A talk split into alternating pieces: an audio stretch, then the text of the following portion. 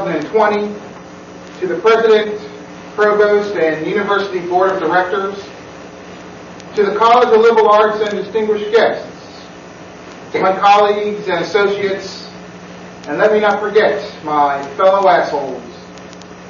I'm glad to be here this evening to receive this honorary award which I've been bestowed. Before I commence with the, with the ceremony, please excuse me while I sing a song of myself. Pardon me while I tell the tale of my artistic foundation and tell the story of how I became such a narcissistic moron. One burly winter evening in Bucks County, Pennsylvania, when I was just a baby, my father snatched me from my mother's breast. He was a strict Freudian and a very practical, scientific man. Dad bundled me in a blanket and carried me out of the house, far, far away into the woods. He carried me past the woods into an open field. A full moon's light filled the field. I remember seeing the stars, the Milky Way, the Big and Little Dipper. My father pointed to the North Star. Afterwards, he carefully laid me on the ground and unwrapped my bundling. He raised my naked body up to the stars and, and proclaimed, Behold, the only thing greater than yourself, gravity. my father walked briskly away, leaving me there in the snow, startled, crying, and wriggling. I remember this particular evening distinctly because it was then and there that I made my first snow angel. this was also the time when I realized my animal instincts. I gathered my blanket and to my father. My sense of direction was so keen that I figured out that my paternal guidance was heading in the wrong direction. I found my way back to the house before him. I pounded on the front door. My mother, the naturalist that she is, let me in and allowed me to finish my meal before he returned. Ever since then, my mother referred to me fondly, but privately, as her knitting cherub. My parents were bedazzled by my precocious, inst- by my youthful maturity. They decided to ensure my precocious instincts with a staunch education. They were concerned that I might one day put on airs. So even before I went to school, my mother would not allow me to play with a basketball, or any ball for that matter. My parents were to corporeal education, yet they filled my mind with nothing but ideas. Every day I was assigned 20 vocabulary words. I was made to look up each word in the dictionary, write down the definition, then rewrite, rewrite the word and the definition five times, each with a different sentence. When I got into first grade, my teacher sent my parents a letter stating that I should be placed in remedial classes. Infuriated, my parents questioned the teacher's uh, credentials. In a meeting, the teacher stood firm with her declaration. Your son, in comparison with the other students, is not able to keep pace. Yes, he speaks very well and with an accomplished vocabulary, but when I'm conducting the lesson, the students are able to absorb the material almost immediately. Your son is not like the others. He has to have things repeated to him, sometimes as much as five times. I didn't understand your son's behavior, but that's the way it is. Needless to say, I stayed in that teacher's class that year. My parents insisted on it. I stayed in that teacher's class the following four years. The school insisted on it.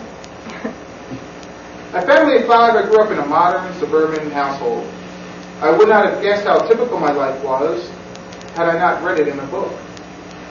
During the third recapitulation of social studies, I discovered that the average household at that time had 3.2 children. The point two was usually a pet, a dog or a cat. The modern family, on, on average, owned two used cars or 1.5 new cars. Every family owned at least three televisions. Reading this information made me feel very wholesome. I was living a very textbook life. At the dinner table, my mother asked me what I had learned at school that day. I told her how our family was statistically correct. I told her that I was willing to accept the fact that I was average. My father busted my chops. Upset, I told him that if he was still hungry, he could at least have asked me if I was finished with my meal. My father warned me, a hard head makes a soft butt. Besides, statistics are a lie. En contraire, my hair, I replied. It is a hard butt that makes the head soft. Besides, I heard that lie before. Then I showed him the statistics revealing how often and in what situations presidential candidates in the heat of a campaign utilize the line, statistics are a lie. My father stormed from the table. After I finished my dinner, my mother pulled me aside and instructed me not to be so cheeky. My father was the official comedian of the family. My mother liked to attribute her husband's talents to her son. She would say, like father, like son. My father would always protest sternly. Like father, hate son. One day I told him that I felt estranged. He patted me on the shoulder and informed me that in a nonchalant tone that I was just strange. My father smiled and sent me to my room to think about it. After spending time watching television in my room, I became bored I began rummaging through some old magazines my parents left in my room. I came across an issue of the New Yorker. I believe it was the 10th of May, uh, 1993 issue. Uh, there was a commentary. The title was, I believe, uh, Adoption Country. Anyhow, this commentary went on about how rude, about the rude ambiguity, ambiguity of placing a child willfully or carelessly into the arms of a benevolent or malevolent other.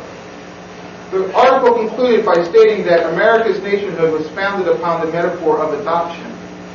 That through, quote, the vast migrations that populated this continent, the uprootings and replantings and recombinings of people and peoples, sometimes in sorrow, sometimes in hope, that for more than ties of biological kinship created the American nation, can be seen as a historical experiment in mass geographical adoption. And while we honor old ties, a substantial part of our very identity consists in the ability to transcend them with new ones, and the power that the heart has over the blood. Even though I was not adopted, after reading this passage, I began to reflect on my life, my personal heritage, and thought, yeah, I can dig it, but perhaps with a slight difference. Instead of dealing with mommy dearest, I have to deal with daddy dearest. On probation for good behavior, my father allowed me to take an hour leave from the house. But if I was one minute late, he would send the dog after me. Not wanting to waste a second, I hastily walked up the street listening to my single band monophonic two-inch tweeter transistor radio, which had an earplug with a short. I put the radio together myself while in solitary confinement. My father bought it for my birthday. His intent was to introduce me to electronics. Even though I assembled the radio, it did not have good reception. I can still hear the aircraft controller and pilot transmissions that overrode the AM airwaves.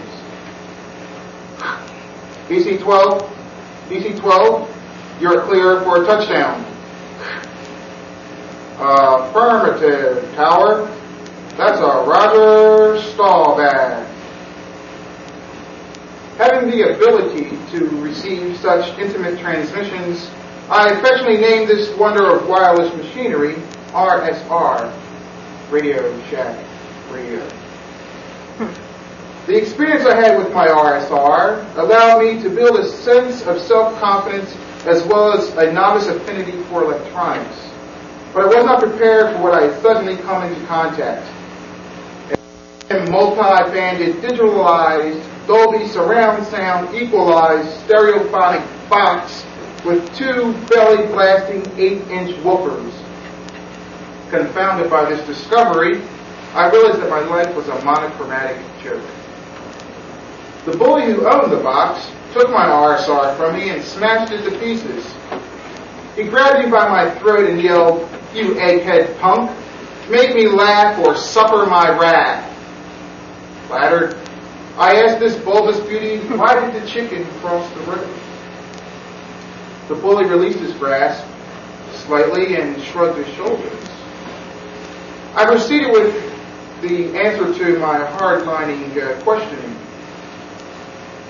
The chicken crossed the road in order to get the hell away from you. The bully grinned and said, Huh, that was pretty funny, but beating you up is a hell of a lot more entertaining. That's, with that stated, he pummeled my face. After several pummelings, I discovered that I was never going to fit in with my neighbors. I informed my parents about the beatings I received daily and how they could go about obtaining a restraining order. Instead, my parents sat me down and instructed me on character development. I did not understand what they meant. They clarified themselves by explaining that they would rather have the bullies beat me than me beating myself. They were correct. Having someone beat me did add to my character. I gained a new perspective, a new point of reference. I began to see myself as being marginal in an already marginalized community, but still having a status, but still living a status quo modern mainstream life. Ironically, I was not really a part of mainstream life. Theoretically, I was part of something I was not historically supposed to be. Yet I was not traditionally a part of something I was technically supposed to be. My life became a paradox, which permitted me to understand the nuances between theory and tradition. This paradoxical perspective, which was not shared by many, or even a few, relieved me of my contempt for the others. The, the consequence regardless of my feelings, was that socializing became very difficult. Throughout middle and high school, I was given hell for not being a yeah boy. I was chastised for not having a rap about being depraved, for not being dissed by society, despised for not participating in my in anthrocentrifugation, the willingness to segregate oneself from the central culture, I was an outcast because I did not exploit my race, because I did not exploit racism. Strange enough, I could not get out of my mind that this is a democracy and this is a capitalist society. So exploiting one's racial background, i.e. identity, is permissible and should be permissible if America wishes to remain free, a free and open society, especially if people are going to buy it. Besides, every profitable racial identity needs financial backing because it provides a psychological legit- legitimacy which provides the consumer with a sense of belonging. It's true. What do you call an identity without financial backing? Spineless. What I could not understand, what I tried to understand, is how could anyone allow themselves to be psychologically enslaved? Even with this ability, even with my ability to figure out how democratic capitalist exploitation operated on a theoretical and traditional level, even though I thought it to be somewhat insidious, I forced myself to believe that I, I should restrain myself from my suburban identity, that I should be more discreet with my paradoxical identity, my humor, my senses, since they were not intrinsically inherent to the urban consumer diaspora. I thought I should not stand up for my personal beliefs, but stand up for the beliefs of those whose spending habits were in the majority because of, of because my personality was modern American, not traditional American. Because my personality did not match the color of my skin. Because I am unlike, statistically, unlike the others of color on the brink of destruction. Needless to say, I became lost in the thoughts of others, as it should be in college. As a result of my thinking, or my other thinking, I kept to myself and sank into my own private abyss. My life had finally been superbly ruined. During this depression, I discovered that my situation was due to being first generation PCRM, post civil rights movement. The verbal abuse directed towards me was due to the fact that my identity did not have history traditional problems lodged in my psyche. My parents did not propagandize me in that way, so my, my mind was relieved of such problems. With my psyche relieved, I had no desire to engage myself wholeheartedly with any generation's previous problems, any political fallout. However, I was well aware that they existed. After college, I was aware of these dilemmas, but not engaged actively in any of them. I saw American culture, all of America's various cultures, suffering from inherent histories, suffering from their inherent histories. I considered myself fortunate that I was ahistorical, that I inherited nothing from the past. I had the opportunity to pick and choose. Thus, I saw my life as being very independent. The drawback was that I had an experience unlike anyone else. Life becomes very difficult when you cannot communicate to people because they have no idea what your history is. I searched desperately for a means, for a means, for terms to share my experience. The search was frustrating because of my situation. Being marginalized in an already marginal community brings one full circle. You're always chasing after and running from your shadow. I tried to use modern lingo since that was what I was most familiar. The best modern term for my situation at that time was the word pathetic. However, not too many people want to talk to a pathetic person. Picture it. Would you walk? Would you talk to someone who walked up to you and said, "My life is so pathetic"? Would you talk to me, please? I would be lucky if someone told me to get lost. So reluctantly, I tried postmodern lingo. The best pomo term, pomo phrase uh, that fit my situation was African American twice removed. Even with this contemporary phraseology, I was not comfortable discussing my situation. I feared that I might become the latest mutant on the talk show carnival circuit. I decided to discard the Pomo phrase because I thought it would be that it would eventually prove to be too rigid. I continued my search for terms that were flexible enough to evoke the ideas I needed to communicate with people, but not so rigid that I would become pigeonholed. This meant I, that I could not concern myself with either mainstream trends or marginal issues. This meant I could not place modernism over postmodernism, the Eurocentric over the Afrocentric, nor concern myself with the imbalances of gender, be it homo or heterocentric, nor with the techno or ethnocentric, nor versa and vice versa. I found I could only concern myself 100% with the eccentric, the reason being the eccentric's impartiality, their disinterest in problems other than being human. They're concerned with the spirit. Let there be no misinterpretation here. I am not talking about some mysterious other. I am talking about the survival of sensibility. Sensibility is the spirit. The eccentric is concerned only about making sense if only to oneself. I was, it was in the eccentric that I found myself. In art. In the creation of art. Make no mistake, I am not wallowing in my own self-pity. I have come to terms with myself and I am able to deal with my shapeless past. It may appear to you that I am not all there, and I will admit that I am not all here. I have taken a step beyond my physicality and my ethnicity. I have trekked onward into my personal being. I have taken the step beyond the 21st century. That is why I am able to accept this award on my behalf, even though a part of me is not present. Aloof? Yes. Lost? No. As I place myself on a limb with the wind gusting in my face, I will only need to remember to keep myself centered and go with the flow. I have, I have sorted my life and will move on and face new challenges the future has to offer. My only regret is that the best I can offer you is some advice if you're willing to accept it. And that would be give yourself some good advice. I thank you for this honor.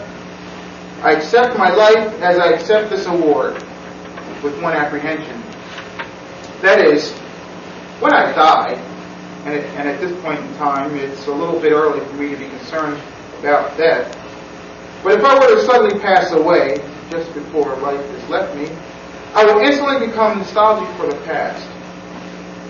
My apprehension is that in my lust for my past life, I would instantly be reincarnated and would have to repeat myself. In conclusion, I say to the class of 2020, as my sight becomes worse with age, I will have to rely on your perfect vision. So as you go out into the world and try to create some sensibility for yourself, be careful.